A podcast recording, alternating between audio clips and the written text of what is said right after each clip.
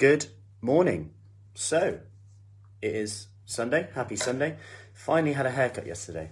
Finally, after lockdown, and before it got to the end, it got to the moment of lockdown, and I was due a haircut, but I didn't have time to actually put it in. So, what I wanted to talk about today is fussy eaters and kids nutrition. Okay, so fussy eaters and kids nutrition, partly because, partly because they're actually up now. I can hear them. So partly because when it comes to kids nutrition, when it comes to fussy eaters, we can actually learn a hell of a lot because all of the all of it actually aligns up with that. All of it actually aligns up with that because they are very similar. What we do with our kids is often a reflection of what we do too. Often, not always. And I'm going to just share a few things that, that I do. Not that they're right, because there's many ways to do this. You know, I have a two year old and a nearly four year old. That's going to be different to someone who's 13, 14, etc. But a lot of the ladies actually talk about fussy eaters a lot, cooking different meals. So I just want to share a few things that that I do and how this actually relates to what we can do anyway in terms of food environment. And I want to start off with food environment. So we know that how you set up your kitchen, your living room, your car will dictate what you eat and how much you eat. If, for example, research shows that if you have cereal boxes out on the side, you're likely to be 10 pounds heavier than someone who just has a fruit bar out on the side. Just from that, which is which is fascinating, right? And that's the first thing we do is like we always make healthy food convenient and easy. And this sounds really obvious. Like we should all do it too, right? Because when we're stressed, when we're tired, when we have no willpower in that evening, if we can make healthy choices convenient and easy, that almost becomes that almost becomes fast food. Now, they'll then just have free reign, the kids, just to go and get fruit. And they like the, I think they like having that choice, okay? Now, what I want to talk about now is good foods and bad foods. Now, you see it everywhere, and we're bombarded with it. Don't eat this, don't eat that. There's this many sugar cubes in that. And I think too often we forget the psychosocial aspect of food in that and this, I describe it like at home, we don't really have that much chocolate cake in the house. Like, morning kitty, we don't have like just chocolate cake hanging around on the side because it creates a conversation where I'm going to have to go, well, we're about to have breakfast, da da da da and you know, it's just like hassle. So if we do have it, it'll be away and then just comes out later, and then it'll be served with an array of things so they could have whatever they want. So foods aren't on pedestals, so to speak. Now, when it comes to good and bad foods, that brings me to what we actually call them. Okay, so good foods bad foods, they have quite negative connotations, and it comes from, it's kind of linked from that moderation term, which is a dangerous term because then subconsciously you're also saying, I'll have that, but I know I shouldn't have too much. And yes, that's correct to an extent. But if we call them foods high in nutrients, foods lower in nutrients, it becomes a bit clearer on why maybe we're calling them that.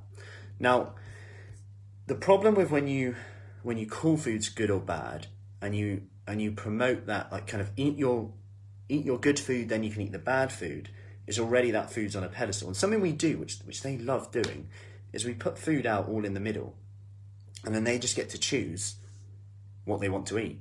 They just get to choose what they want, and whether that that gives them like kind of a bit of empowerment to actually pick, I don't know. But they'll the the one day they'll go, oh, that's horrible. The next day, it's the same food, but they're eating it, and I'm just like, is what it is. And yeah, some are high quality foods in terms of nutrients, some are lower, and they get to pick. They they watch what I do as well. But at the same time, they get to just choose what they want, and foods are on a level playing field. And I think when you now go back to like the diet culture, we're told, right, if you're going to lose weight, you need to avoid this, avoid this, and it just makes us want it more. We say things like, I've been really good, I should have this. Yet we tell our you know, I'm being good, I'm not having cake. Yet we tell our kids, you've been good, you can have cake, which is really conflicting messaging, right? So just know as well, I'm going to keep this quite brief and just share a few points on that, that children are really, really in tune with their hunger. Like, really in tune. They, they might not be hungry at breakfast, lunch, and dinner, and that's okay. And I think it's important to remember that just sometimes I just leave their food out, and then they'll come back and eat it later in the afternoon.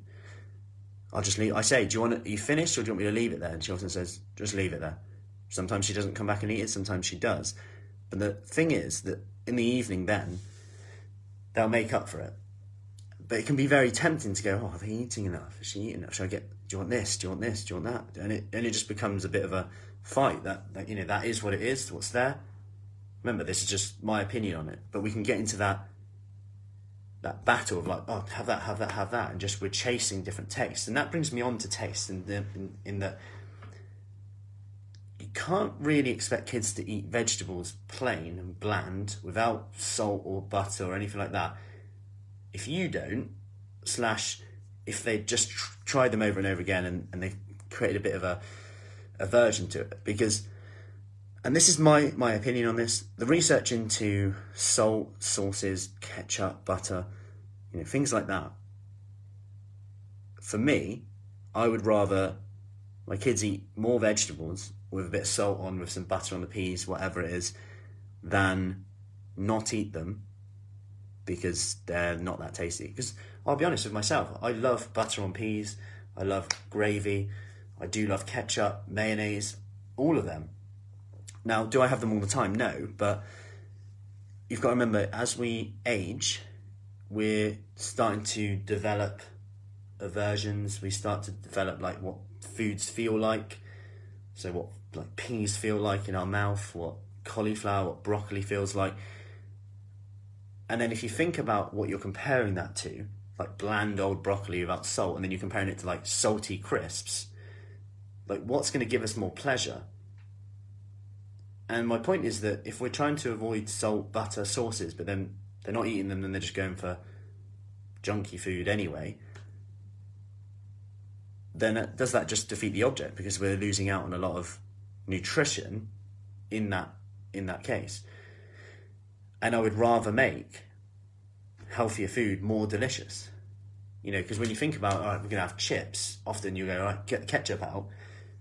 Yet, if we're having I don't know, last night we had ham, eggs, peas, some cheese, and we got the, the ketchup out there, and it was like, oh, dip my ha- ham in that as well.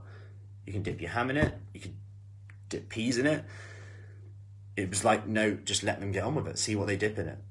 And it was a bit of everything. And variety is a key thing as well, like making sure that we're not. I love the quote eight out of ten people say, eight out of ten people say they don't like oysters. Yeah. Most of them have never had one, which is interesting. And it reminds me of uh, how we these stick as well. Like my granddad would always say, "Oh, we won't do Brussels sprouts this year at Christmas," because I didn't like them when I was like twelve. You know, now, like fast forward twenty years, I do like them now, but that's still stuck and we can start repeating these things. You know, our language. Oh, you don't, you don't like that food. You don't like that thing. But I just want to finish and say that they, they are our biggest teachers. Like they ask questions, such crazy questions that make you go, yeah, yeah. Why am I eating out of the bowl of, out of the big pot of yogurt? Why am I eating in the living room? I just told you to stop. Damn it, you've caught me. They ask great questions, and the more we can set up our environment for them to be healthier, for them to be fitter, the better, and the less conversation we have to have. And equally, the psychosocial benefits of food in that if they go to a party, anything like that, birthday parties, wherever they are, that's just a different scenario. And I'll just let them eat what they want there. They can go back and forth, just let their body kind of go with it. And when they've had enough, then they'll probably have enough. Rather, if I say no more, it becomes a bit of, oh, well, now I want more. So I just wanted to share that as a lot of people often get messages on the stories that I share them, like you know when they eat like mackerel and stuff like that. And it's because I always eat mackerel. I come back and I'm always like, right, I'm gonna have some mackerel. then they'll they'll just follow. They'll just copy. So I hope that helps. Little bit of a quick one. I'll write this in a bit of a more of a blog in depth if you if you're interested in this. And any questions on that, do let me know. And speak soon. Take care.